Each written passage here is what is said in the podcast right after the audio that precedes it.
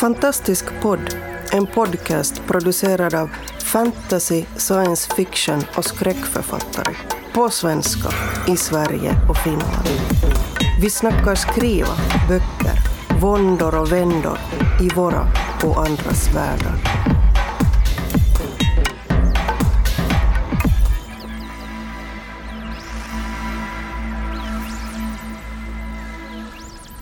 Välkomna kära lyssnare till Fantastisk podd och Västkustgruppen.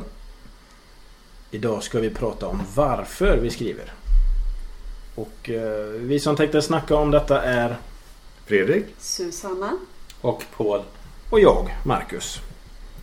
Så eh, ska vi börja med Susanna. Ja, det ska vi. Varför skriver du? Eh, varför inte? Ja, och där tar detta poddavsnitt slut. Ja, nej. Eh, nej men jag har, jag har väl alltid skrivit. Så länge jag har kunnat skriva har jag försökt hitta på berättelser. Ehm, och under perioden när jag inte skrev så mycket så var det mycket rollspel. Både bordsrollspel men också ehm, rollspel över internet. Alltså det finns några eh, Fan, vad ung du är. Men jag var ung. Ja. Ja, det var nyss. Ehm, nej men där man eh, har någon slags fantasyvärld och så gör man sin karaktär och så eh, spelar man eh, fast i ett chattrum. Mm. Ehm, och, så jag har liksom alltid hållit det igång. Däremot så gillar jag mer att skriva själv för då får jag bestämma vad som ska hända. Och Ja. behöver inte ta så mycket hänsyn till andra. Hade du tidigt en uttalad tanke att jag vill bli författare eller att du, jag ser mig som en författare? Ja, inte att jag ser mig som författare men det, det gör jag väl på ett sätt fortfarande inte. Ehm, för det, det känns som att för att vara författare så ska man bara skriva mer än man gör något annat. Ja, den kan man fundera på. Ehm, men jag har ju alltid velat bli det. Och allt jag gör som inte är skrivande är ju saker jag gör för att kunna skriva. Så jag jobbar för att eh, ha råd att vissa perioder sitta och skriva. Eh, jag spelar improvisationsteater för att få eh, både inspiration men också för att få eh, ett... Vad heter det? Så här. Tänk kring Dramaturgi. dramaturgi. Tack! Mm. Tack Fredrik.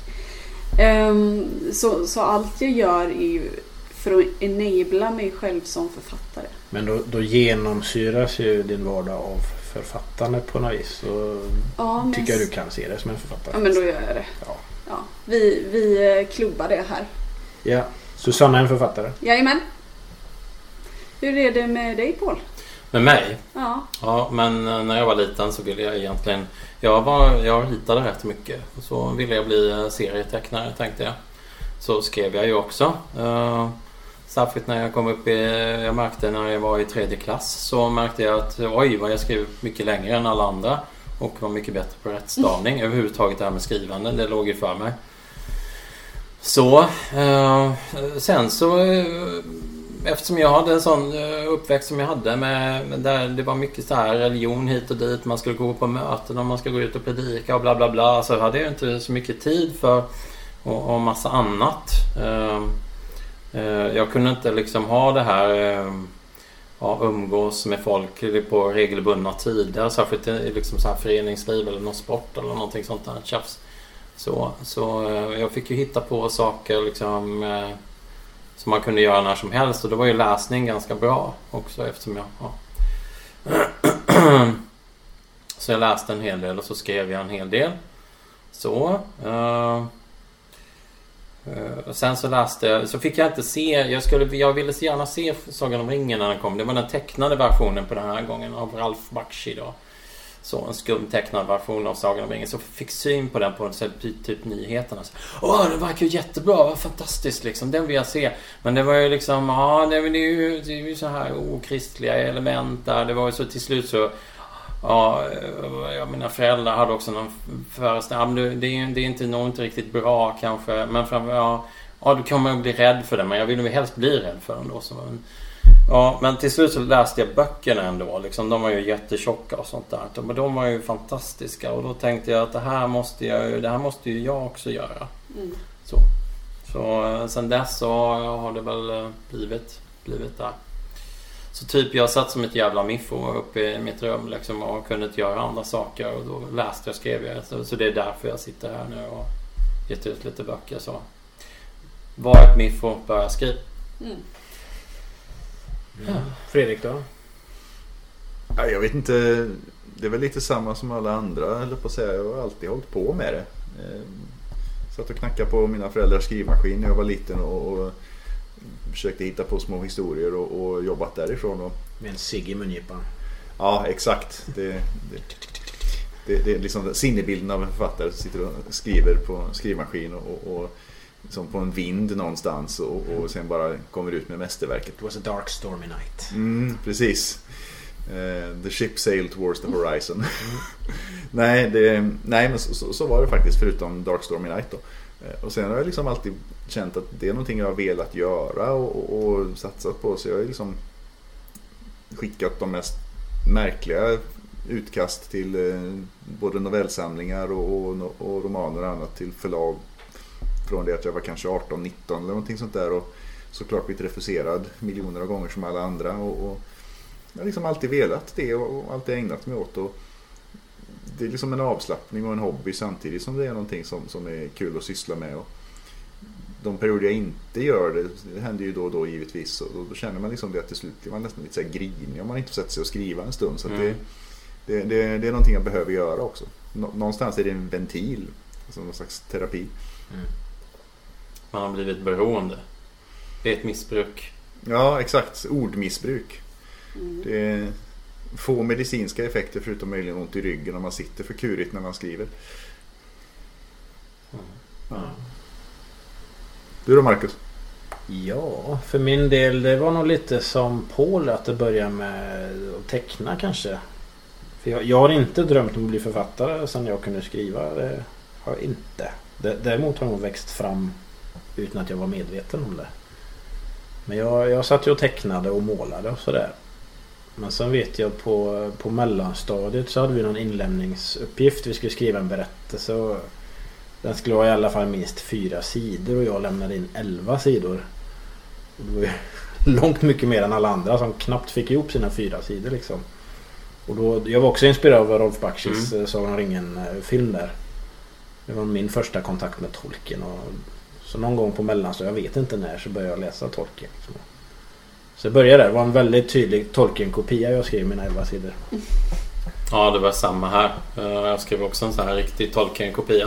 Moria-sekvensen skulle alltid vara med i det jag skrev liksom. För Ja. det var ju det bästa i, biten så. Och sen så var det några kompisar som spelade Dungeons and Dragons och där liksom. Eh, Det fick ju inte jag spela då liksom. Eh, Men jag lyssnade ju på dem så då försökte jag sno grejer därifrån och så läste jag på en massa så här.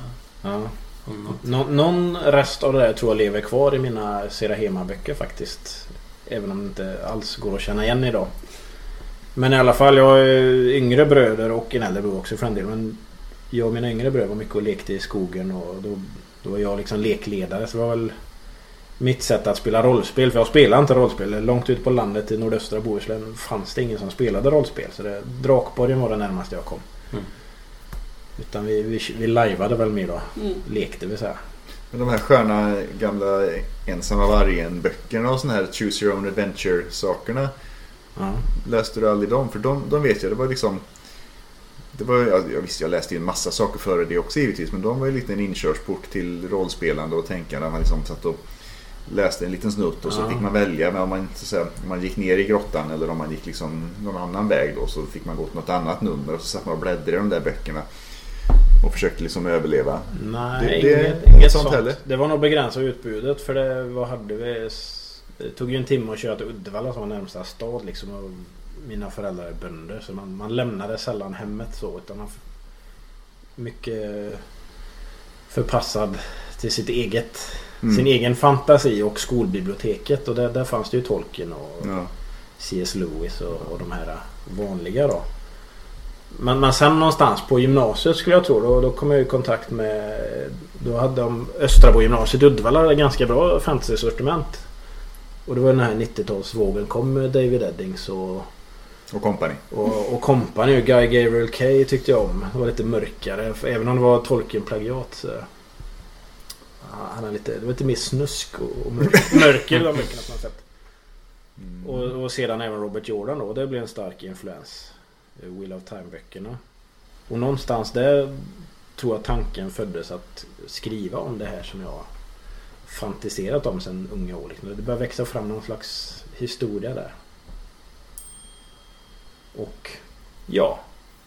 I samband med att jag blev arbetslös i början på 2000-talet så hade jag plötsligt väldigt mycket tid. Mm. Och då tittade jag på Buffy the Vampire Slayer. Och började skriva på mitt bokmanus. Det var mina fasta punkter i tillvaron just då. Mm. Och det var bra. Då fick jag ju med den här bokidén liksom. Och sen dess har ju den redigerats om ganska mycket. Men det är lite fascinerande då att du säger att någonting du gjorde när du fick en massa tid på händerna. För att det stämmer ju väldigt mycket. Det är ju många som har den liksom. Vi pratade lite kort om, om, om Läckberg och hennes förment tappade manus häromdagen. Eller ja, inte häromdagen. före vi började spela in Ja. Och hon sa väl någonstans i en intervju att hon började skriva sitt första manus när hon var hemma och var, väntade på, på förlossning eller barnledighet eller någonting i den stilen i vart fall. Och det fanns liksom tid att göra det där. Så tänker jag varje gång att vilken lyx att alla liksom lyckas få tid till det. För jag liksom klämmer in mitt Mm. skrivande mellan allt annat på något vis hela tiden. Och liksom bara längtar efter den här tidpunkten när man faktiskt kan ha tid. Men jag tror att det, när man väl har kommit igång så är det inte något man måste. Men för att liksom kicka igång första skrivperioden tror jag att man behöver eh, koncentrerad tid. Alltså första i livet. För jag, när jag började skriva då eh, Ja, om man bortser från när jag gick i skolan. Men då var det ju när jag studerade vad kan det vara, ett konst och bildvetenskap. Och då hade vi föreläsning tre dagar i veckan och två dagar i veckan kunde jag ju eh, sitta och skriva när jag inte läste kurslitteratur. Um, så jag tror ju att det underlättar att ha någon, någon slags längre tid. Och då menar jag inte i veckor utan ja, men, några timmar en dag som är helt fri. För att liksom kicka igång eh, ett manus. Ja. Gud vad Det ni kan, inte det kan nog hjälpa en del men jag tror inte det måste vara så. För min del, jag tror det har hänt ändå. Det Jag var tänk- snarare jag kände att nu har jag äntligen tiden att, att göra något konkret av det. För jag hade ju börjat Ja, men det tog ju väldigt lång tid att Ja. få någon produkt utav det. Jag försöker väl tänka lite grann som så också att visst, det är klart det är lättare om man har, har tid och så, men jag tror det är väldigt många manus som aldrig blir skrivna just på föreställningen att ja, men när jag har tid så ska jag sätta mig och börja med det här manuset och så har man ju aldrig tid. Nej.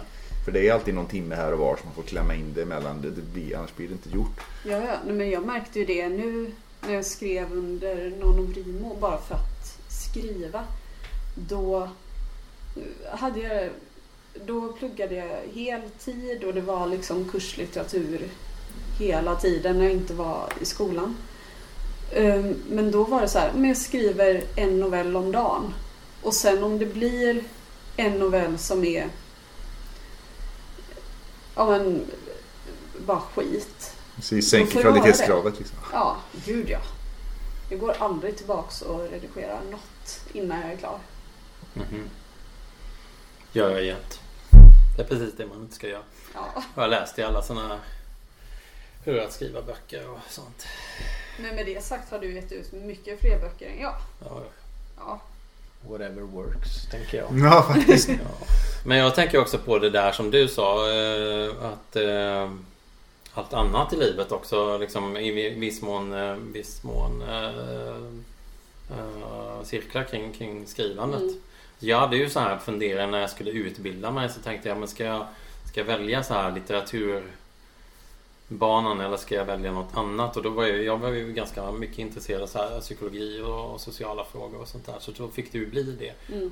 Eh, Istället för litteraturbanan. Och då tänkte jag ju att men då kommer jag träffa på en massa konstiga människor och sånt där. Och det har jag ju i och för sig gjort så liksom. Så, eh, och då kan jag ju liksom få ännu mer liksom in, insyn. Mm. Det är också när jag läser så har jag ju letat, letat efter konstiga böcker. Det var ju det som var med Sagan om ringen. Det var en konstig bok. Det här var någonting helt annat än det. Så jag brukade gå till biblioteket. Det fanns ju inte fantasygenren på det. Har ni några konstiga böcker? Så liksom, det skulle vara så konstigt som möjligt. Så, liksom. Mm. så det blev allt möjligt. Ja, det kanske är så man ska börja fråga efter böcker. Mm. Gå in på Akademibokhandeln och fråga efter deras konstigaste bok. sinnesutvidgande då? Ja, men alltså böcker kan ju vara lite sinnesutvidgande. Så är det ju. Faktiskt. Mm. Men sen är det väl lite grann det där som vi sa förut att det blir nästan som ett missbruk eller ett beroende att man så att säga behöver göra det och sen om det är bra eller dåligt det man får ur sig på sidan kanske inte alltid spelar så stor roll. Men hur, hur många kan skriva under på att ja, det här är väl dags att slå in öppna dörrar Fredrik men hur många kan skriva under på att det första utkastet av vad man än skriver är skräp? Skulle vara Leif GW. Ja, möjligen att han inte håller med då, men, men eh, sittande kring bordet. Ja, första utkastet är skräp. Punkt. Ja. Eh, alltid. Men det är ju lite blandat där. Det är är inte färdigt i alla fall. Nej, det är det På långa Det inte. Det är det ju Sen inte. får man definiera skräp då. Men... Ja. Jo, men det jag ser det återigen den här, eh, han den här med skrivmaskinen på vinden där igen. Liksom, jag ser ju framför mig hur att om jag hade varit den där på vinden då hade jag vadat ut ur ett hav av kastade papper och aldrig åstadkommit någonting eftersom det hade ju bara liksom varit skräp och det är så jobbigt att skriva om det från skrivmaskin. Så att, tack datorprogram för att det är lite lättare att redigera istället för att liksom börja om varje sida. Ja. Men det är ju därför vi har Tippex. Fast det var fruktansvärt på den tiden man hade Tippex. Och så hade man så här Fingrarna fastna i skrivmaskinen. Och man fick slå ner dem och sen skulle man tippexa. Och så fick man bryta hela jävla flödet.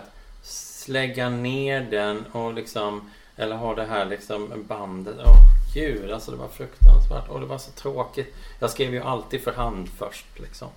Och sen så skrev jag över det på skrivmaskin.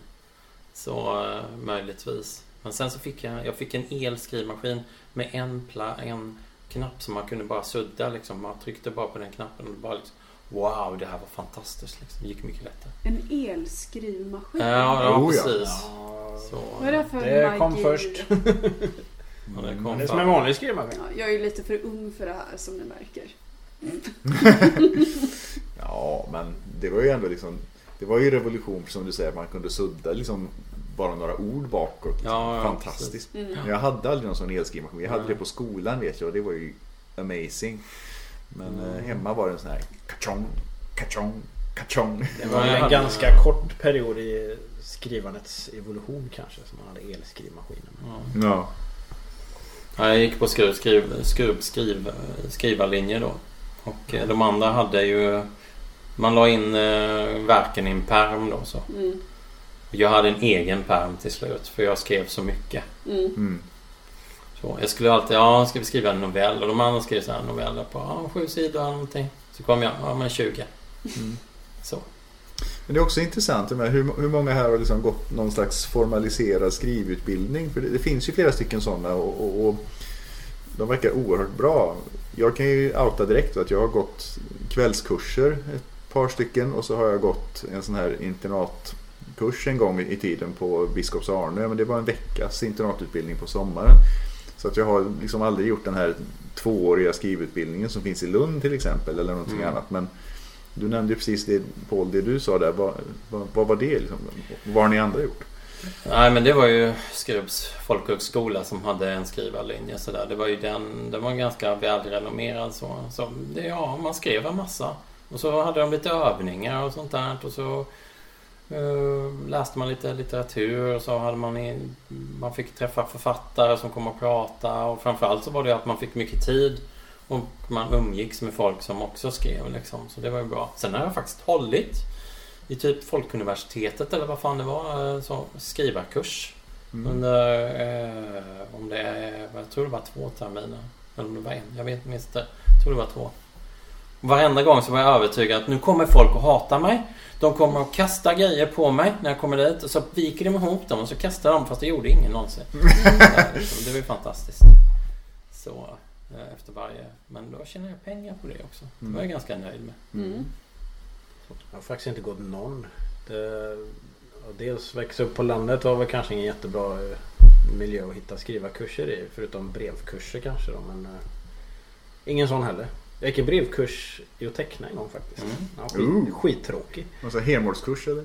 Hermods. Uh, Åke Sköld hette han eller något sånt där. Var det de här bruna? Nej.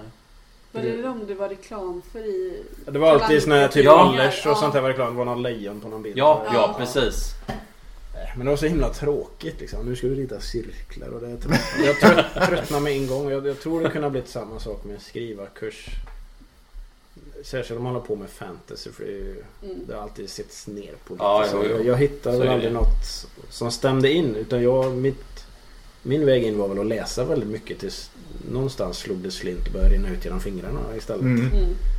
Jo men så är det väl för alla som, som vill. Susanna, hade du? Ja, men jag, jag har gått några kvällskurser. Jag gick någon eh, en eller två sådana här allmän skrivkurs och sen gick jag Peter Gissys eh, skriva krim eller skriva deckare. Jag kommer inte ihåg vad de hette. Men det var, det var ju väldigt roligt. Mm. Och det är något som... Där har jag fortfarande kvar allt material vi fick och kan gå tillbaks och så här, kolla på det. Eh, Men det jag använt på senare tid bara för att liksom komma igång det är att jag fick en, en kortlek som bara har massa skrivutmaningar eller skrivövningar på varje kort. Så det är bara att slumpa fram något och bara ah, skriv om det här. Kan jag rekommendera. Mm. Tyvärr kommer jag inte ihåg vad den heter eller varifrån jag fick den. Eh, Men håll utkik efter det. Jag tror skrivutbildningen är jättebra. Sen tror jag att man ska stirra sig blind på att man måste ha gått något sånt där. Utan det- räcker med papper och penna och skriva. Men man kanske ska vara lite ödmjuk inför hantverket i alla fall och inse Mm. att man kan alltid lära sig mer.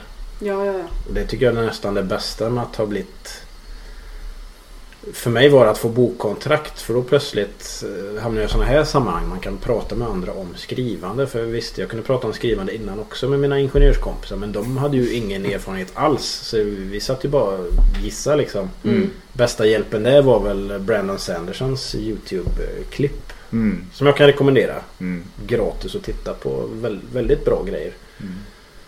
Men eh, just, just få ett sammanhang där man kan sitta och prata text och skrivande. Och, Mm. Och sen dess har jag läst väldigt mycket skrivarhandböcker och sånt. Men jag har fortfarande ingen mentorledd utbildning eller så. Men jag tror det stämmer som du säger ändå där, för det är lite samma för min del att även om jag gick olika kurser och, och sådär, kanske inte jättemycket som sagt, men ändå, jag jobbar hela tiden med ordet på jobbet och, och även på utbildningen på juristlinjen och så, så jobbar man hela tiden med liksom, text och skrivande på något sätt och liksom, någonting får man ju till sig även om det är en helt annan typ av skrivande. Men när man liksom träffar då, för min del väldigt mycket via första bokkontraktet också faktiskt, man helt plötsligt hamnar i ett sammanhang där det är där det är relevant och man träffar folk, då, då börjar det hända saker och då börjar man tänka på saker som man kanske inte hade tänkt på före det.